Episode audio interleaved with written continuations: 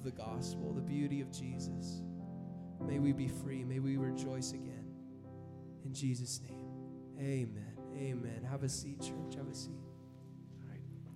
Thank you, worship team. And Hunter, if you make me cry before I come up here again with one of these songs, we're going to have a talk, all right? So, all right. That's awesome. And guys, I, uh, man, I'm just going to say, listen, if you're watching online, you're missing it by not being here and hearing these voices raised together and just being in God's family and knowing that my sin has been forgiven and I'm sharing it in a room with people who've experienced that same thing. Man, there is just nothing like that in the world. And I'm just serious, guys. Thank you all for being here today. And if you're a guest with us today, if this is your first time or first time in a while, you have picked an awesome day to be here. Because we're going to have baptism in this, uh, later on. And I want you to know that um, the water's not warm. So these people are getting baptized they are making a true commitment to Jesus, all right? It's not, we're not making it easy on them, all right? Because following Jesus is not easy. Getting saved is easy because God did all the work. But following him is hard. And so, um, um, in fact, could we maybe, Roman, could you get some ice in there for him too, just to make it a little bit colder even? Let's, all right, never mind. Um, but you picked a great day to be here. In fact, we're going to talk about baptism today in the service. Let me say, though, we had a handout today. So if you didn't get a copy of the handout, uh, raise your hand, and Ruben will have one for you there and get one for you. And we've also got, if you're one of the, if you're a kid or a kid at heart, we have a coloring page and a word search too. If you get, or if you're one of the people like me that kind of gets bored in the middle of my sermons, you can get, you know, you can ask for the word search too. It, it relate, all relates to baptism today. So. Thank you guys. By the way, while I'm saying that too, guest, if you would do us the favor, we'll mention it at the end of the service, but filling out a connection card, we would love to get a record of your visit. We, we, are not going to put you on any mailing list. You'll probably, if you give us your email, you get one welcome email saying, hey, this is how you connect with us more, and that's going to be it. It'll be personalized. It'll be from me or from Hunter, but, um, but we'd love to have that record of you there, and if, it te- it'll help you figure out how to get better connected with us if you desire, all right? So, having said that, we're going to talk about baptism today. And uh, now, I don't want anybody to freak out, but some of you may not know, I'm going to let the cat out of the bag a little bit. The background and heritage of our church is Baptist, all right? We don't go by that name. We used to be known as Ambassador Baptist Church. Uh, it's probably good we don't have that name in it now because Baptists, Baptists have shot themselves in the foot a lot of times. Um, usually because of the Southern Baptists, which is the, the, our big brother in the Baptist family, and they're just they're the problem child. All right, I know because I used to be one of them for, for a while. But um, but so we're in that in that heritage and stuff, and so but we don't use that name a lot because a lot of people don't know what it means. So we're going to do a little experiment today of how people got names of things, all right? So I've got a couple of logos up here. So let's show the first one up here. The logo, there we go, Rotary Club. Does anybody here remember the Rotary Club? Are you? Oh, no, no, okay. Do you know where they got their name, Rotary Club? Because when they first started, they rotated from different people's offices. And that's how they became the Rotary Club. Weird way to get the name, but that's where it came from. Let's look at the next one here. Okay, Kiwanis Club. Any Kiwanis Club members here?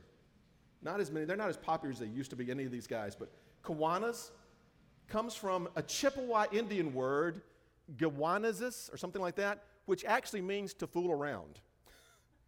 But the, but the founders thought it meant to build.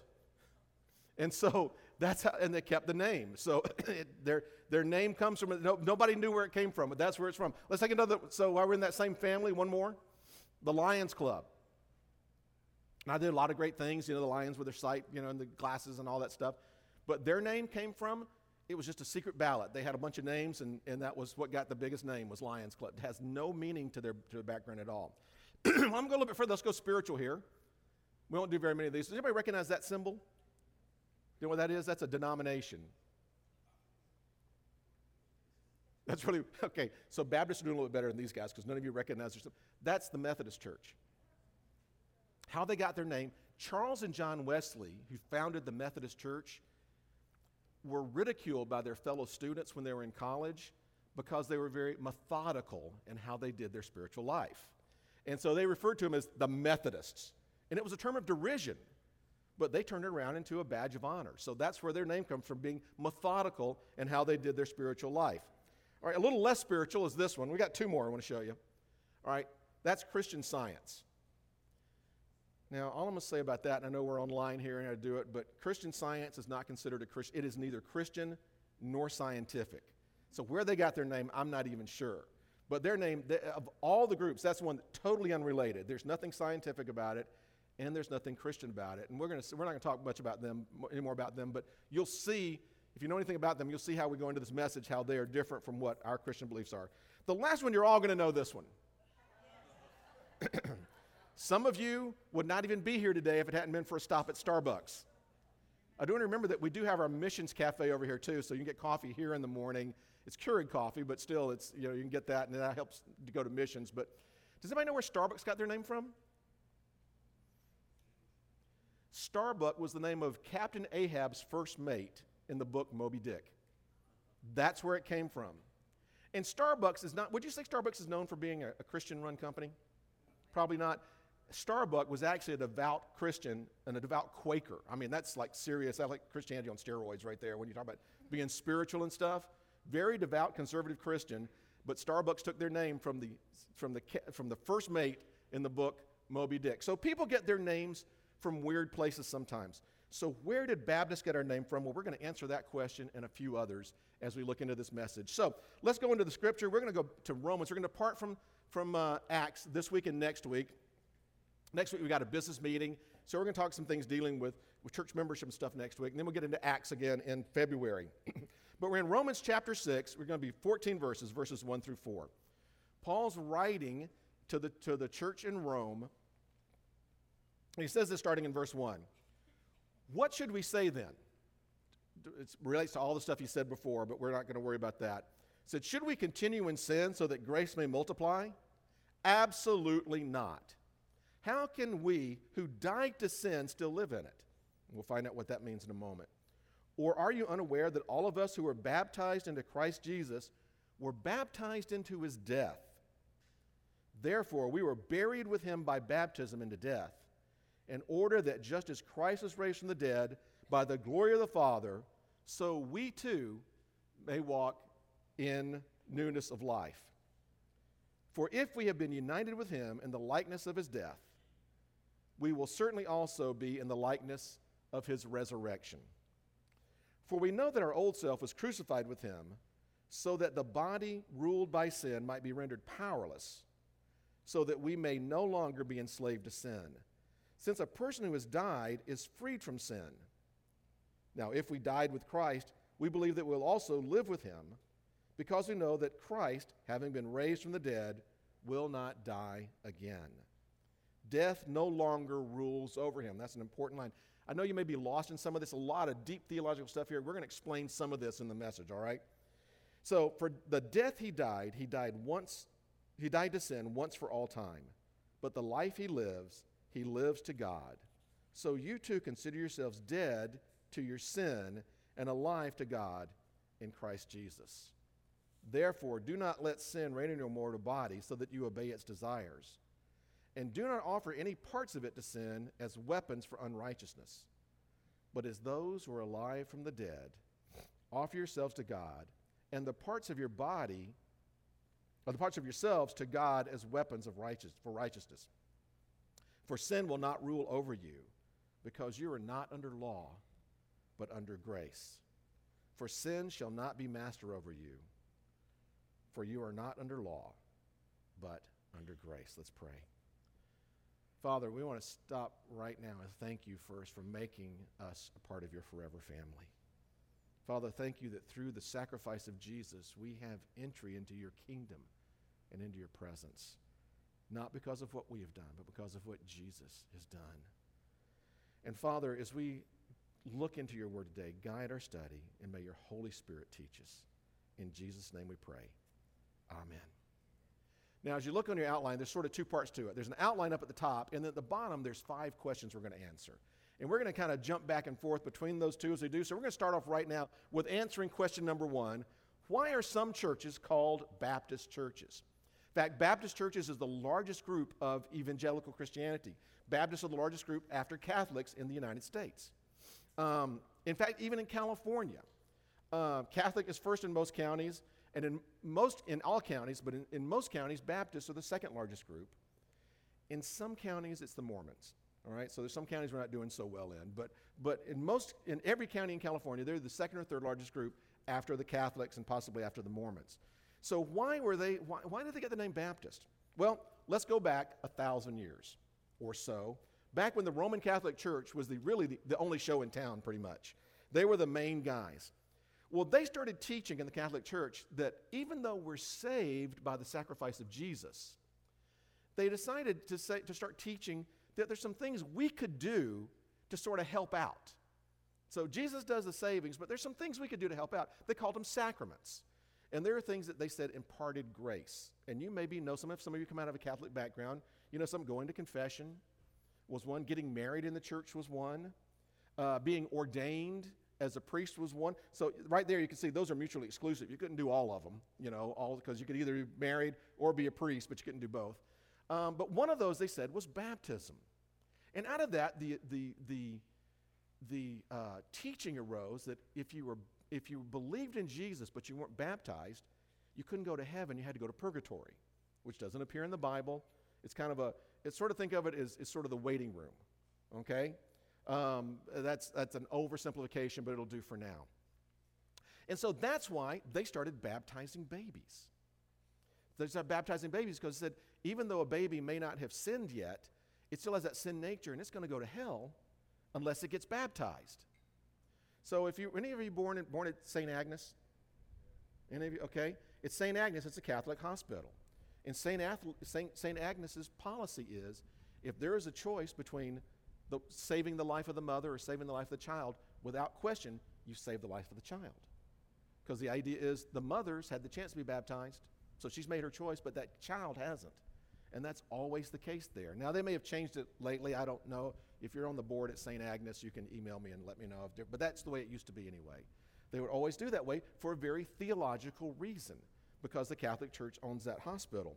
So, um, so they started teaching those things that baptism helps save you and that you had to get baptized to be saved. The term for that is called baptismal regeneration. It's something we've rejected that we don't believe that baptism is something that saves you. It's simply a symbol. So anyway, so um, we'll go uh, we'll go more into that about baptizing babies in a moment. All right, so we'll hold on to that. So. Um, so when these other groups around about a thousand years ago, nah, maybe not quite that long ago, more like about six, seven hundred years ago, some other groups started baptizing adults. And the Catholic Church didn't like that. In fact, they persecuted. These guys were called Anabaptists. Ana is the, is the Greek preposition for again. So they were saying, um, they were saying, you're baptizing again. But the Anabaptists and people like them said, no, we're not. We're baptizing for the first time. When you, when you did that infant thing, all you did was get them wet. We're doing the first baptism right here, but they, that, that's the background there called Anabaptist, to be baptized again. And so um, that became such an important doctrine to churches that they started putting it into their name. And so that's sort of the focus there is um, what do we, uh, hold on, my notes got messed up here. I am using the Bible up here, but also put my scripture in my notes so it's bigger print to read, all right? So that's when you see me looking at notes here. I'm not skipping the Bible, but I'm just using my notes here, all right? So, uh, so I got my notes turned around there. So for churches like ours, out of our tradition, like a lot of other churches, we believe baptism is so important that at one point we had incorporated it into our name to let us know that we were churches that believed you make a public profession of faith through your baptism, and that's what we did. So let's talk a little bit now about why baptism is important. So, first, I want to look at baptism symbolizes what Jesus did for us. What Jesus did for us. And that's really simple. The first thing Jesus did is he was baptized. Okay? He was baptized. You can find it in the, in the Gospels. Most of the, uh, almost all the Gospels record Jesus being baptized by a guy that came to be known as John the Baptist uh, because he was doing that baptism stuff. Now, baptism wasn't new to the Jewish people, they'd been doing it for years. If you wanted to convert to Judaism from any other religion, there were three things you had to do. Now, you had to do some studies and stuff, but there are three acts that you had to do to, to firmly become Jewish. One, you had to give alms, you had to make some kind of sacrifice, make a donation of some kind. Second, you had to get circumcised. That was a deal breaker for a lot of adult men back then, okay? But the third thing was you went through the act of baptism to symbolize dying to your old religion and being born as a new Jewish person. So those are the things you do. If you want to actually become Jewish, you went through baptism. Well, so they had this thing of people baptizing to symbolize forgiveness of their sins and becoming Jewish. Well, Jesus sort of turned that on, the, on its head a little bit, all right? He kind of turned that around because he wasn't getting baptized to have his sins forgiven. He was getting baptized for a symbol of what he was going to do for us. So now, this answers the second question down there. Why do we baptize by immersion? If you go to a Catholic church, they'll sprinkle. Some other churches that do sprinkling. There's some churches do baptism by pouring. They say it symbolizes the pouring out of the Holy Spirit, which again is not exactly a, a biblical thing. But why do we baptize by immersion? Why are we going to make you, okay, the four of you getting baptized today, why are we making you get underwater, okay? And ladies, I know your hair's going to be wet in front of everybody, but wet hair is a, is a badge of honor in our church. Let's just put it that way, okay? It is a badge of honor. So why do we dunk people down under? Very simply. There's two reasons for it. First, we believe that this is the way that Jesus was baptized. In the, in the scripture, it says Jesus went into the water with John the Baptist, and it says he came up out of the water. You don't have to get into the water to be, to be sprinkled, to be poured on, but you'd have to get in the water to be immersed. Second is the Greek word baptizo. And let's, I got it up there. In fact, let's even show what it looks like. It's going uh, it's to, yeah, it's going to show it here in a moment. There it is in Greek, even, just to impress you to say, yeah, I did study Greek. All right, I know you don't care. But here's what it means it means to dip or repeatedly, to dip repeatedly, to immerse, to submerge of sunk vessels. So if you were a, a Greek admiral and you were in a naval battle and you sunk the other ship, you'd report back to your commander, yep, we baptized it. That's actually what it meant. To sink, it was used for sinking vessels. To cleanse, dipping, and submerging, whatever. This afternoon, if you wash dishes by sinking them, put them in the water, in Greek, you baptize those dishes. That's what it means. To immerse, to sink down. So now, why is it not translated immerse in most, most Bibles? Well, back in the day, when the Anabaptists were being persecuted and there was going to be things, people were afraid to translate it as immerse. So they just what's called transliterated it. They just left the word there. And now it's become so common in our language, you're not going to find really any translation that's going to translate it immerse. We're always going to use the word baptize now because that's become an English word. But that's why we do it that way. Now, we're not saying that any other baptism necessarily is, is, is wrong, but we believe this is the most right way. In fact, greatly more right way to do it, all right? And so that's why we do it this way. We don't give people the, oppor- the uh, opportunity of being sprinkled or being poured on because we believe this is so important. And we're going to keep going about why that's important because remember, it symbolizes what Jesus did for us. First, he was baptized. Second, Jesus died on the cross and was buried.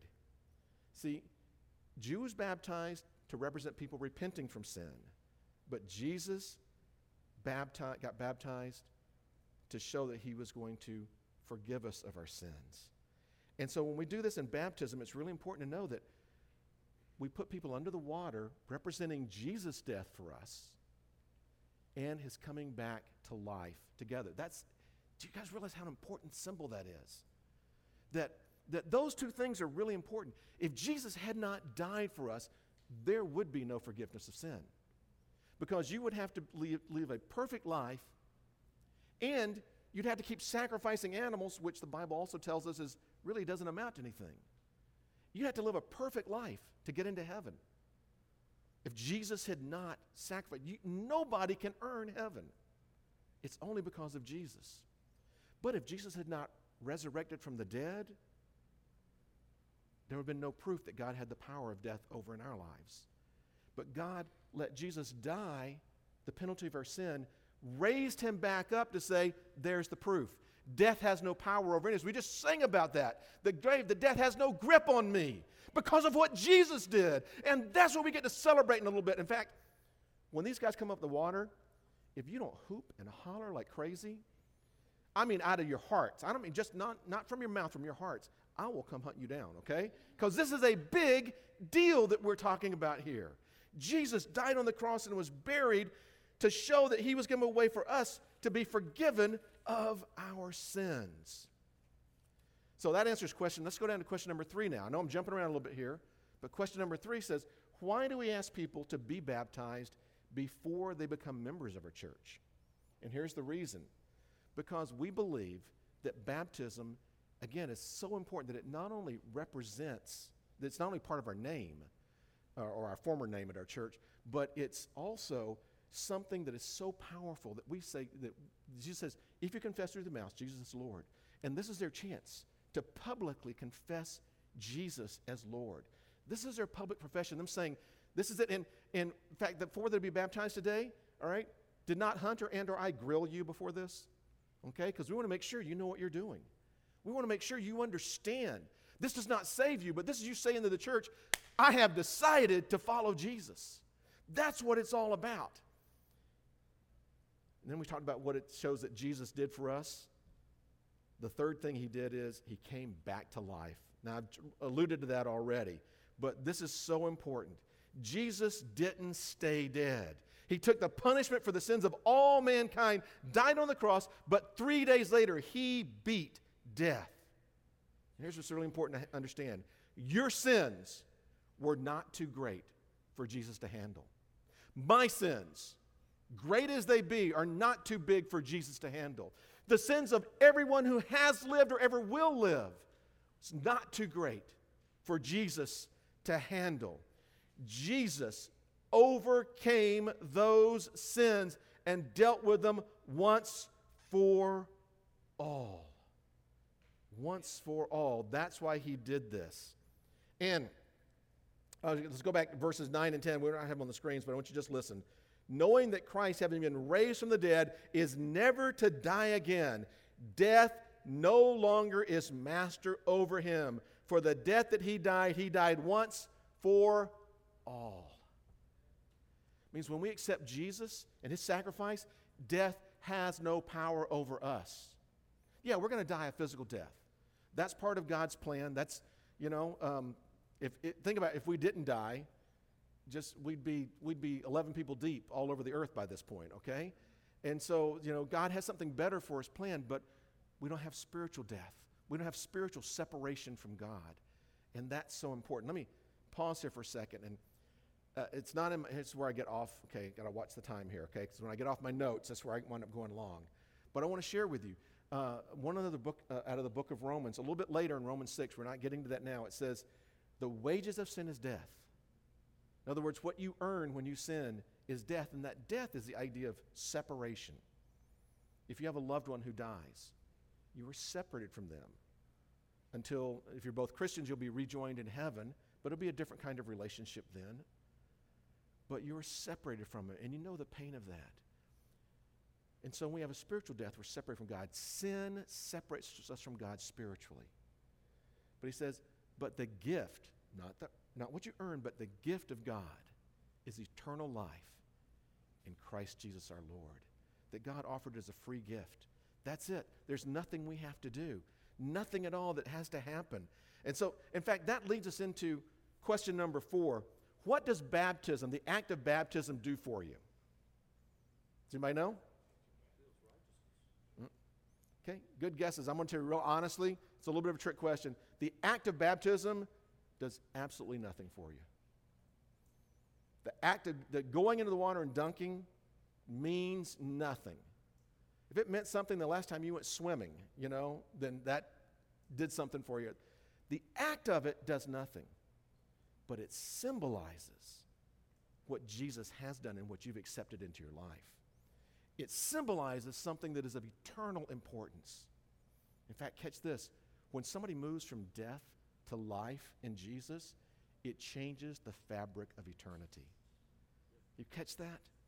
When you share your witness with your, your, your, your experience with Jesus, somebody, and they decide to accept, you've been a part of changing the fabric of eternity. So, this symbol is important. Don't ever forget that. It's not meaningless. It does nothing, but it has tremendous meaning because it symbolizes what Jesus did for us. But it symbolizes more than that.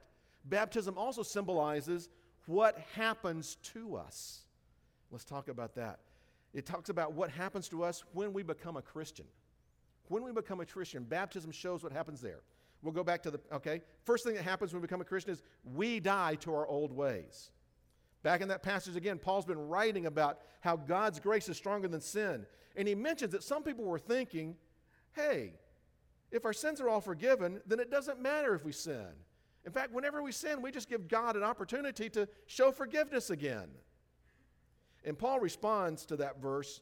It's translated in the verse we did today, absolutely not. I think a more accurate translation the Greek would be, nuh uh, that's not right. He says, How can we who died to sin still live in it? Because it's that important. We have died to our old ways, and we can't go back to sin anymore. We've died to sin. Sin no longer has power over you. And that's the coolest thing. You know, before you're saved, you do not have the ability not to sin. Once you are saved, you now have the ability not to sin. Now, we, we do sin. We still have that sinful nature we're still working with, okay? But we don't have to. We have the power now not to sin, should we choose to do so.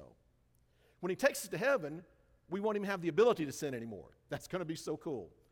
But Jesus has given you the power, once you accept Him, not to sin. And that's what He's talking about here. We can't do that anymore. So we die to our old self, but we become a new person. All right? So that's the next thing that happens. And this is so cool. Verse 4 says, Therefore, we have been buried with him through baptism into death, so that as Christ was raised from the dead through the glory of the Father, we, so we too might walk in newness of life. And that's what it's going to represent that symbolically, one person goes under the water, but a new person comes up. And that's super important. That's why we don't hold people down under the water. Jesus came back to life, and because of him, we come to a new life. All right? So those of you getting baptized, you're so glad Jesus came back to get back from the dead. So we can bring you up out of the water as well.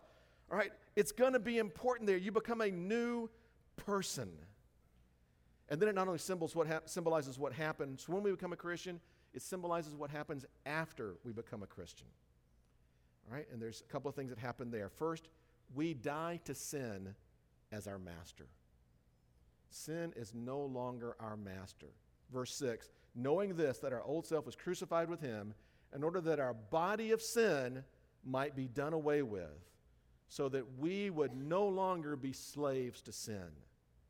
For he who has died is freed from sin. You're no longer a slave to sin. So you, ch- you may choose to sin, but not because you have to, but because you made a willful act not to. Sin no longer becomes our master. But Jesus becomes our master. We're just, we're trading masters. One that damaged us and harmed us to one who is loving and beneficial and will help us. All this is to set up what happens in the life we live after we become a Christian. Verse 12 Therefore, do not let sin reign in your mortal body so that you obey its desires. And don't offer the parts of it to sin as weapons of, un- of unrighteousness but you are those who are alive from the dead. So offer yourselves to God and all the parts of yourself to God as weapons or instruments for righteousness. For sin will not rule over you because you are now not under law, but under grace. That's it. We do, we live the life that Jesus has called us to live, not because we have to, but because we've chosen to do so in responding to the love of God. Now, let's go back. That, we haven't answered the fifth question yet. Why don't we baptize babies? And I think you may get it by now. Babies have not given their life to Jesus. There's no, no way a baby can make a public profession of faith, of any, of any faith in Jesus. They haven't repented from their sins. Now, we believe babies are born with a sin nature. We believe that's something we all inherited from this fallen world. There's lots of theories about how that happens or why it happens. All we need to know for now is we believe that we are born into a sinful world, we have a sin nature. But babies haven't sinned yet. Um, and so that's why, well, we don't get into that, but, but just in case you're wondering, we believe that at some point, what some people call the age of accountability, we don't know when that is, we have a recognition of our sinfulness. For me, it was six. I remember lying to my parents and realizing that was wrong at age six, and realizing that that had made me imperfect and therefore separated me from God. Okay, I was a lot smarter when I was a six than I am now, all right? But, um, But for other people, it might be later. We don't, we don't know when that is. We don't understand that. I think we can be thankful that, that, we, that God did not tell us all the ways that He comes into people's lives, but except they all come through understanding Jesus. We know that, all right? So for our church, baptism is that public statement about what Jesus has done and is doing in a person's life. And that's why when we get baptized, we want you to bring your family, your friends, uh, and even those that don't have a relationship with Jesus yet. We want them to see what's going on. We want them to experience your public statement. We want them to experience our celebration as you come up out of the water. Now, we're going to do one last thing. We're getting ready to close here. Uh, be a little bit shorter today because we want to have room for, for our baptism service, but always want to talk about next steps. So I think there's three next steps you could be doing that I want you to think about. First is, and I want you to hear me very clearly, I want you to examine your life right now. If you have not accepted that Jesus died on the cross for your sins, so that you could be forgiven, so that you can have a relationship with Him, if you've not yet realized that your life is sinful and broken and imperfect in God's eyes, and realize that Jesus took that pain of death for you, then I want you to consider doing that today. All you have to do is admit that you're sinful before God. Let Him call to mind the sins. It doesn't have to be a generic thing, but, you know, admit before God that you're sinful. Second, you just simply need to receive the forgiveness that Jesus offered already. He's already done it for you on the cross, but you have to receive it. Think of it this way. We talked about being a free gift. And if I were to say, all right, Anthony, hey, I've got a, I've got a, um, a lifesaver here, and brother, you need it, and I want you to have it, okay? So I'm going to give it to you free, okay? All you got to do is give me five bucks, and it's yours free. No, that's not free, is it? Or if I say, okay, all you got to do is wash my car, and it's yours free. It's still not free. All right? If I say, you got to as long as you go to church and you lead a small group for us and stuff, then it's yours free. It's still not free. Jesus says it's yours free. But Anthony, help me out here. I've said this is yours free. Is it yours yet? I have to grab it. Show him. That's when, yeah, take it. All right? That's what it really is all about. Jesus said, I've already done it. But until you accept it, it's not active in your life.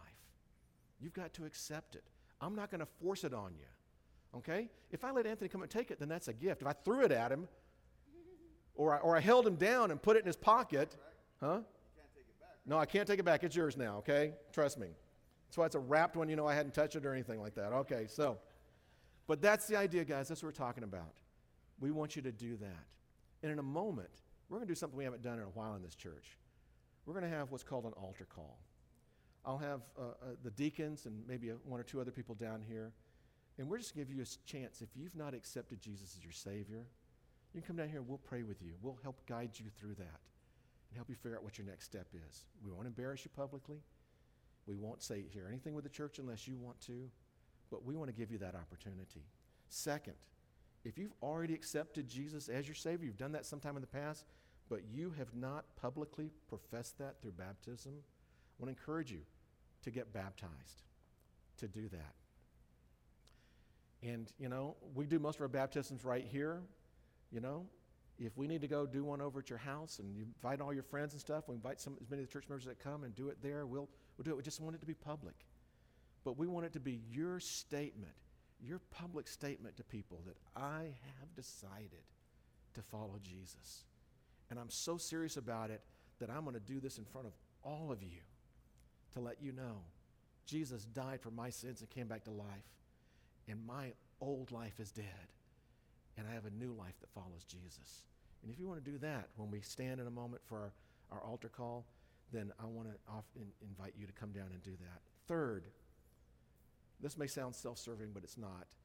If you've done both those things, but you don't have a local church, you've been coming here to part of this church maybe a couple of times, or you've come regularly, but you've never committed to say, This is the body of believers where I want to be, I want to give you an opportunity to do that too.